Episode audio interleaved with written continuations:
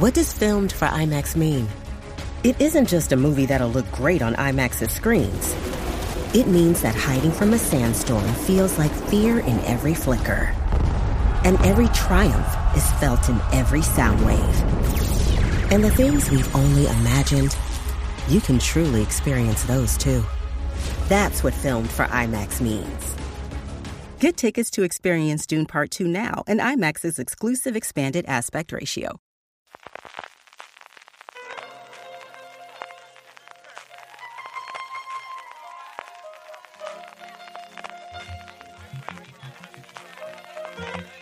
Estás escuchando Fuera de Series con CJ Navas. Bienvenidos a Gran Angular, el programa de Fuera de Series, donde hablamos de cosas de la industria visual y con gente de la industria visual. Soy CJ Navas y como siempre me acompaña Juan Francisco Bellón. Juan, ¿cómo estamos? Muy buenas, pues aquí en, presencia de, un grande de, España y, y de Hollywood. Tenemos muchísimas ganas de hablar y vamos a introducirlo directamente. Don Paco Cabezas, ¿cómo estamos? ¿Qué tal? Bien, bien, sí, muy bien, muy contento de estar acompañado por, estos dos grandes señores también. Eh, y nada, muy contento porque estoy recibiendo comentarios muy positivos de la Red Púrpura y de, la novia gitana. Entonces, la verdad es que te sube la moral. O sea, yo siempre que me estoy quejando en Casa Paco, en mi podcast, de, siempre estoy quejando de los críticos y quejando un montón de cosas. La verdad es que ahora estoy como de, de un humor muy bueno por eso, porque los comentarios están siendo muy positivos y te da fuerza para, escribir lo siguiente y para rodar lo siguiente. Empecemos por ahí, Paco. Yo quería preguntarte, porque además yo creo que estás levantando tú solamente lo que antes se llamaba Twitter, ahora X. vamos, es una cosa alucinante la presencia que estás teniendo estos días dentro de la red y la cantidad de gente que está escribiendo de ver la red púrpura. Y una cosa que me ha llamado mucho la atención, George Foley, por ejemplo, que también es oyente nuestro y que nos ha hablado, de gente que a través de la red púrpura está recuperando la novia gitana, que es una cosa que a mí personalmente me ha llamado mucho la atención. A ver, es que al final es. Eh, eh, en la promoción de la República hablaba mucho sobre el tiburón, ¿no? Como, el, como que la gente se asustaba mucho con la violencia. Y yo decía, estáis viendo solo la aleta del tiburón, que creo que está pasando un poco también a ti, CJ, de, de la cantidad de violencia de la serie, ¿no? Pero hay otro tipo de tiburón que es el tiburón que está un poco en A3 Player. Es decir, A3 Player es un, es un canal relativamente pequeño en comparación con, con Netflix eh, y somos como el tiburón, somos como un pez grande dentro de ese canal más pequeño. Entonces a veces uno siempre es mejor ser como el pez grande en el estanque pequeño o el, pez pequeño en el estanque grande. Entonces, claro, obviamente pues ah, ah, tenemos una sobresaturación de, streamers. O sea, es que la gente, lógico, es que a mí me pasaría también igual. O sea, tienen Netflix, HBO y lo otro y lo otro. Entonces llega un momento en que en que ya no sabes de qué darte de alta o qué ver. Entonces, bueno, seguimos ahí un poco la pelea que la gente conozca la serie cada vez más y, cada comentario cuenta. Entonces, es verdad, cada vez que leo algo positivo de la serie, pues nada, voy ahí y lo retuiteo porque estoy como orgulloso de que así ocurra. Y, sobre todo porque, bueno, que, también hay otra parte muy positiva y es que nos da muchísima libertad. Entonces, si hubiéramos hecho la serie a lo mejor con otro canal, no digo cuál, eh, a lo mejor de repente nos habrían dicho menos violencia, nos habrían dicho que se parezca más al libro y que sea exactamente igual que el libro de Carmen Mola. Y como hemos hecho un poco, entre comillas, lo que hemos querido, eh, ha salido una cosa donde, en mi opinión, hemos podido arriesgarnos muchísimo, que es donde al final... Eh, igual, por ejemplo, con la serie de la Mesías de los Javi, que todavía no la he podido ver, pero que estoy deseando verla, creo que en el riesgo eh, donde está la clave para hacer algo que a la gente, que marque la diferencia, creo. Sí, a mí me, gustaría preguntarte porque me da la sensación de que con la novia gitana y la red púrpura, quizá un poquito menos por ese doble trabajo con Estados Unidos, con Umbrella Academy y tal, pero me da la sensación de que te has echado a la espalda la serie más de lo que un director de serie suele, o sea, suele hacerse, porque normalmente lo que vemos ahora mucho es todo el tema de showrunners y más con eh, toda la orgía de información que ha habido con la huelga de guionistas y todo en Estados Unidos, pero desde aquí y, habiendo visto eh, las dos series, habiendo hablado con con participantes como con Moreno Borja, con Carlos Cabra y con productores de que, con los que hablamos en Altea, de que tú realmente te has echado esta, esta serie entera y, o las sensaciones que has acabado haciendo ese rol de, de, showrunner, o al menos la sensación que, que, da.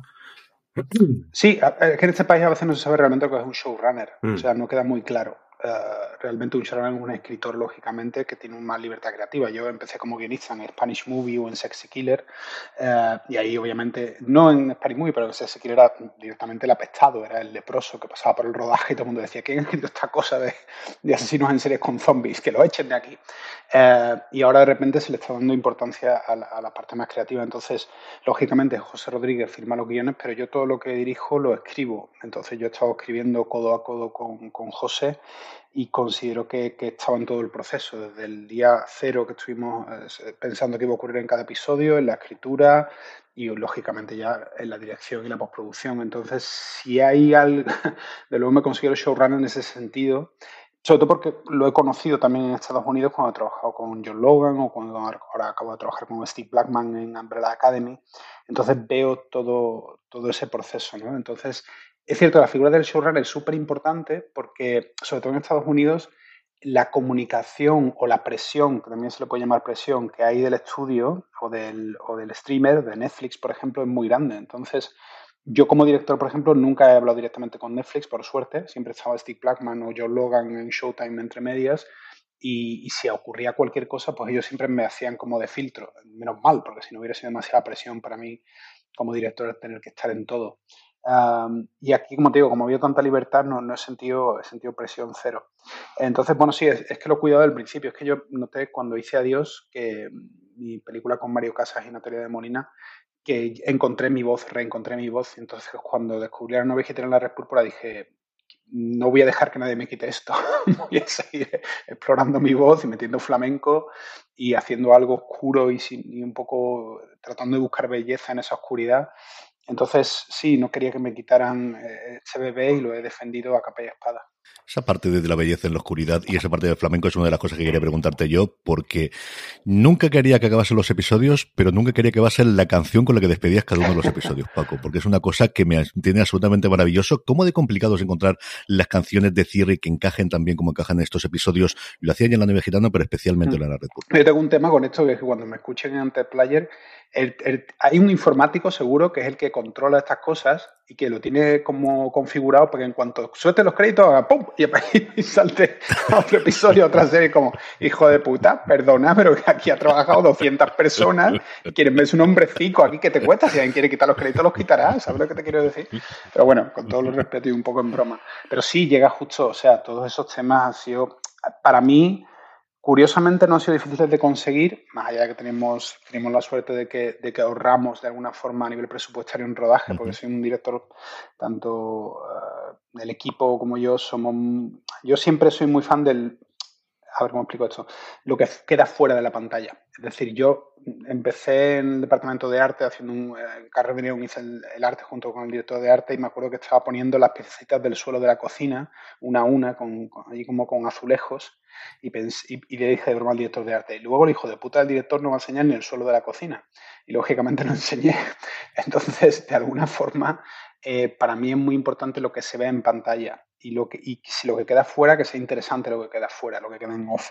Entonces, todo ese ahorro me lo puede, digamos, invertir en, música que para mí es súper importante. Entonces, meter a Camarón en la novia gitana, a Enrique Morente en la Red Púrpura, a Rosalía me he metido dos veces, una cada temporada, El Niño de Elche, pues para mí ha sido un gustazo. Y además que encima queda como una especie de, de historia de la casi como la historia de, de, alguna forma del flamenco, porque empezamos, el capítulo 1 de la novela gitana empieza con un cantador súper antiguo que se llama Rafael Romero el Gallina, que imagínate el, de 1930 por ahí, y, y cómo acabamos en Rosalía y el Niño de Elche. Entonces ha sido muy bonito como contar la historia del flamenco a través de las dos temporadas. Entonces estoy, esa es la parte que me, más me enorgullece de, de, las dos temporadas, el poder haber hecho algo tan diferente que estoy deseando que lo vean en Francia, en Alemania, en Estados Unidos, para que flipen un poco en colores de lo que es de todo lo que no han visto nunca, creo, en mi opinión.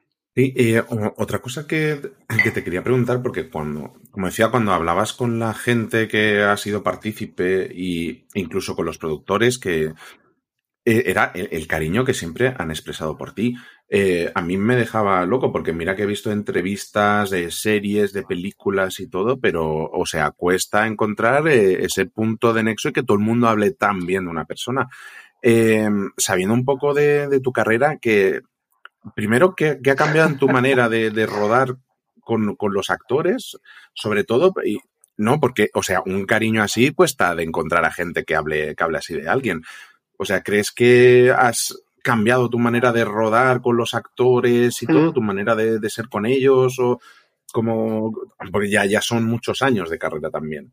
Eh, bueno, a ver, son muchas cosas. A ver, eh, en principio sí que cambia y evoluciona, porque te das cuenta, empiezas a conocer un rodaje por dentro y cómo tienes que hacerlo funcionar para que para sacar el mayor partido al tiempo. Yo al principio eh, es como un atraco un banco, o sea, siempre tienes que estar como pensando cómo sacar esas 10 horas que tienes de rodaje, cómo sacarle el mayor partido posible. Entonces, me acuerdo que al principio, cuando empecé a rodar, eh, uno en su primera película tiene la presión del ayudante de dirección, de editor de foto, mm, creen que no tienes experiencia y no la tienes. Em, y poco a poco empiezas a encontrar pequeños trucos. Em, y entonces yo simplemente en rodaje lo que hago, que lo he contado algunas veces en casa Paco, es que ensayo en el mismo día de rodaje antes de las 10 horas de rodaje. Ensayo como una hora, 45 minutos antes. Entonces eso ya hace sentir a los actores como parte del proceso creativo aparte de las lecturas, los ensayos previos y tal. Entonces, si en el mismo día el actor no llega y tú le dices, siéntate ahí, colócate en esa silla y no te muevas, sino que siente que estás formando parte de un proceso creativo donde estás contando una historia juntos, eso ya le hace sentirse libre y sentirse apreciado.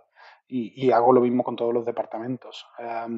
Eh, sobre todo aprendes a, una vez, es como si, una vez que tú has marcado el, tono de la serie, el otro día lo hablaba con un invitado de Casa Paco, dirigir es dirigir, es como como marcar un camino, marcar una dirección.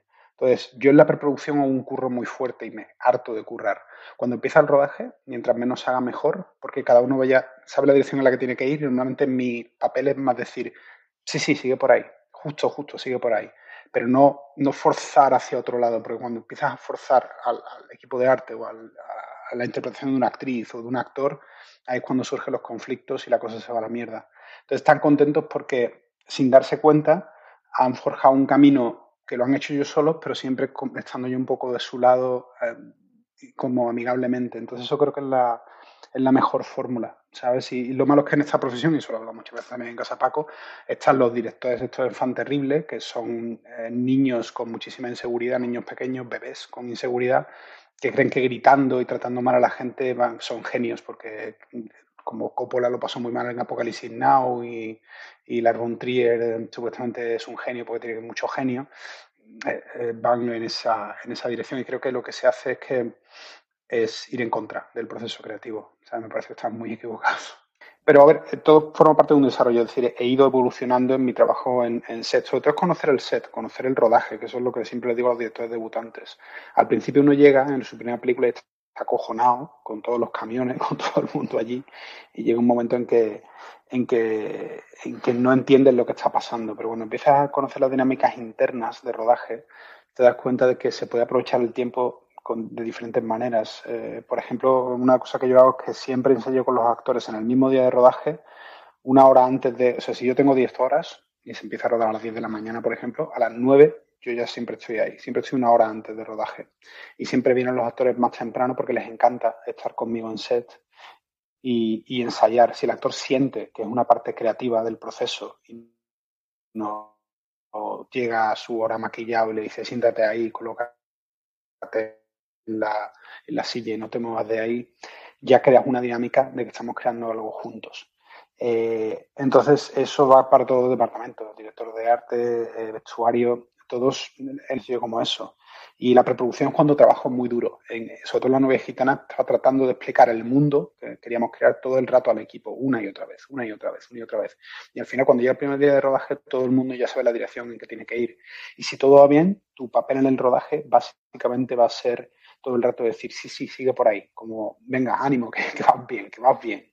Sin embargo, la putada es cuando hay un director a lo mejor más enfant terrible o que, o que es terriblemente inseguro, como realmente creo que, hemos tenido un problema en nuestra profesión de, creerse que por ser una persona que grita o una persona que es despótica es un buen director y eso es mentira.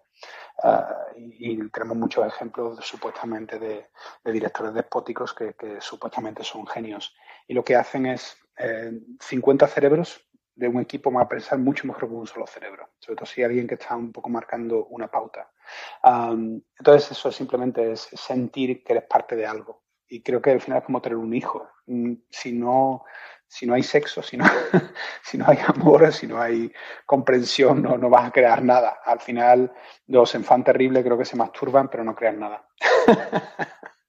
Paco, tú hablabas de la parte del rodaje y una cosa que a mí me ha gustado mucho de esta segunda temporada es utilizar Madrid como un gran personaje. Y al final es cierto que hemos tenido esta tendencia, y aquí lo tenemos, de salir fuera de Madrid, especialmente en las series, pero al final seguimos teniendo una industria que vive fundamentalmente de rodar en platós y que al final es muy costoso.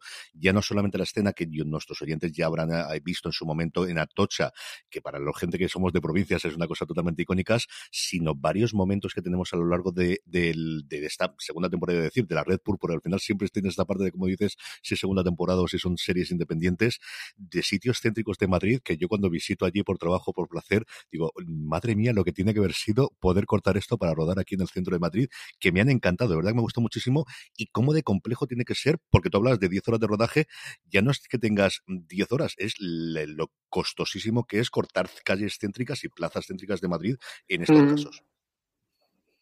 Cuando vine por primera vez a Madrid, que yo soy de Sevilla, lo primero que he dado a la iglesia de la Bestia. Para mí son lugares icónicos y a mí me Bernabéu, o sea, el fútbol me la pela, no me, interesa en absoluto, me interesa el cine a todos los niveles. Entonces también la ley del deseo de Almodóvar, en un lugar donde iba siempre, o sea, es lugares que iba a visitar. Entonces, ojalá que algún día pase lo mismo, ¿no? Que de repente alguien echando por aquí y digo, uy, aquí no es donde en el capítulo de la República ocurre esto. Uh, y, y sí, o sea, por ejemplo, hay una localización que Atocha que fue increíble que consigamos rodar. Creo que no he visto, o me equivoco, ¿eh? pero quizás haya visto alguna película una escena cortita en Atocha, pero una escena de acción. Yo que somos la primera serie que consigue hacer eso. Y la, la gente de Atocha fueron súper amigables y nos dieron todas las facilidades del mundo. También ellos mismos reconocían que era muy complicado porque había seguridad antiterrorista y lugares a los que no se podía acceder. Entonces mm, teníamos que colocar focos en lugares donde decía que ahí no se puede entonces, eh, finalmente nos buscamos los, recursos para poder rodar la escena y que, ha quedado increíble. Entonces, la verdad es que sí, soy muy orgulloso de que la serie sea tan representativa de esta ciudad, igual que en su momento eh, en Adiós Sevilla y las tres viviendas eran representativas de la, de la película. Yo creo que eh, el lugar donde ocurre, a mí me gusta que la película tenga calle y la serie tenga calle. Y esta serie tiene mucha calle.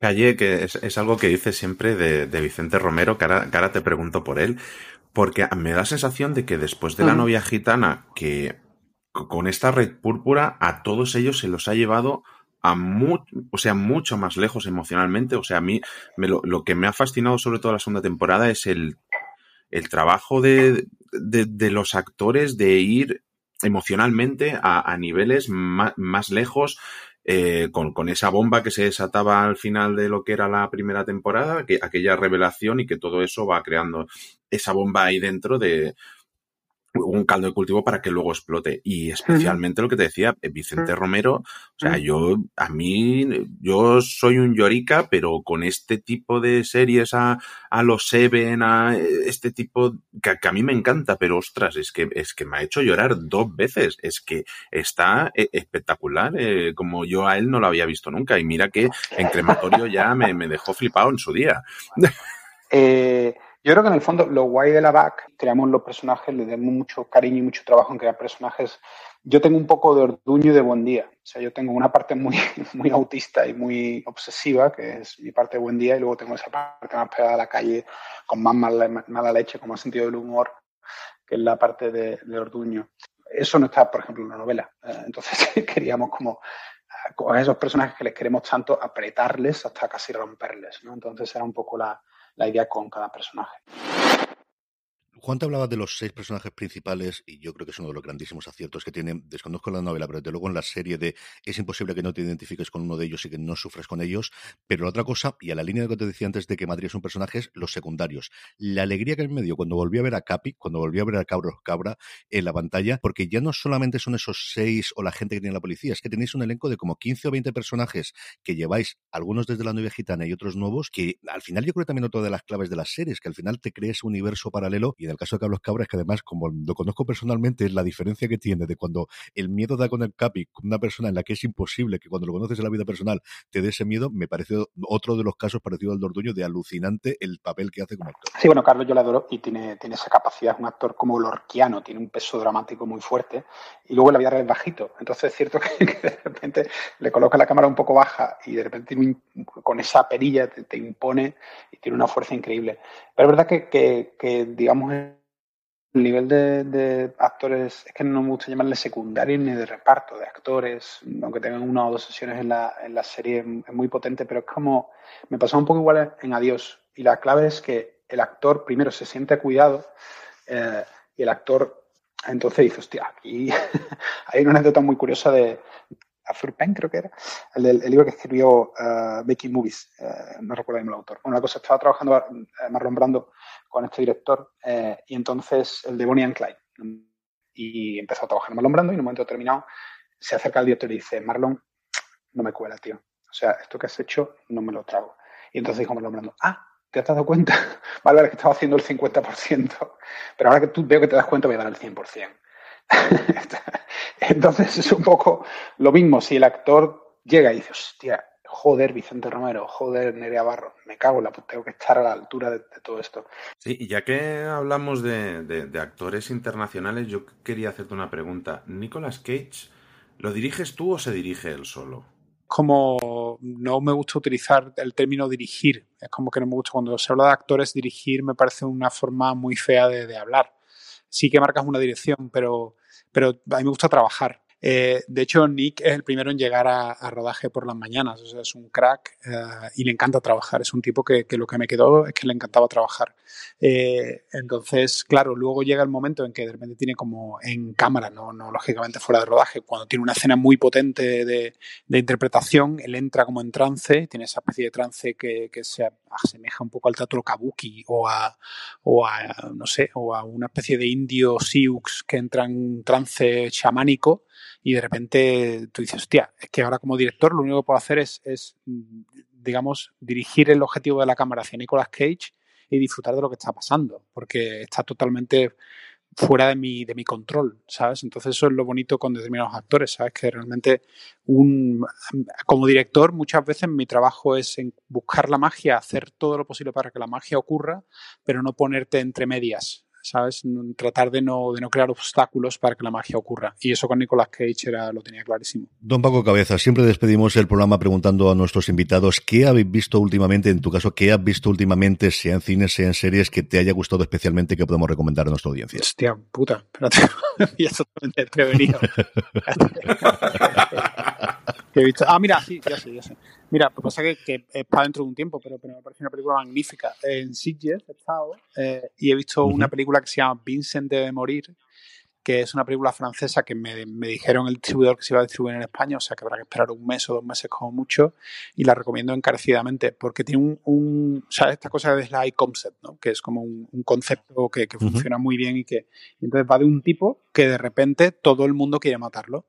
Entonces él se levanta por la mañana y la gente le empieza a perseguir, a tirarle cosas a la cabeza, a cuchillarlo y, nos, y, no sabe qué hacer, ¿sabes? Entonces es una película magnífica porque habla sobre todo del, de que el amor de alguna manera es la única forma de salvarnos como, como individuos y como sociedad. Entonces, eh, es, verdad, es un peliculón, es larga, pero es muy, muy buena. La recomiendo y muy violenta.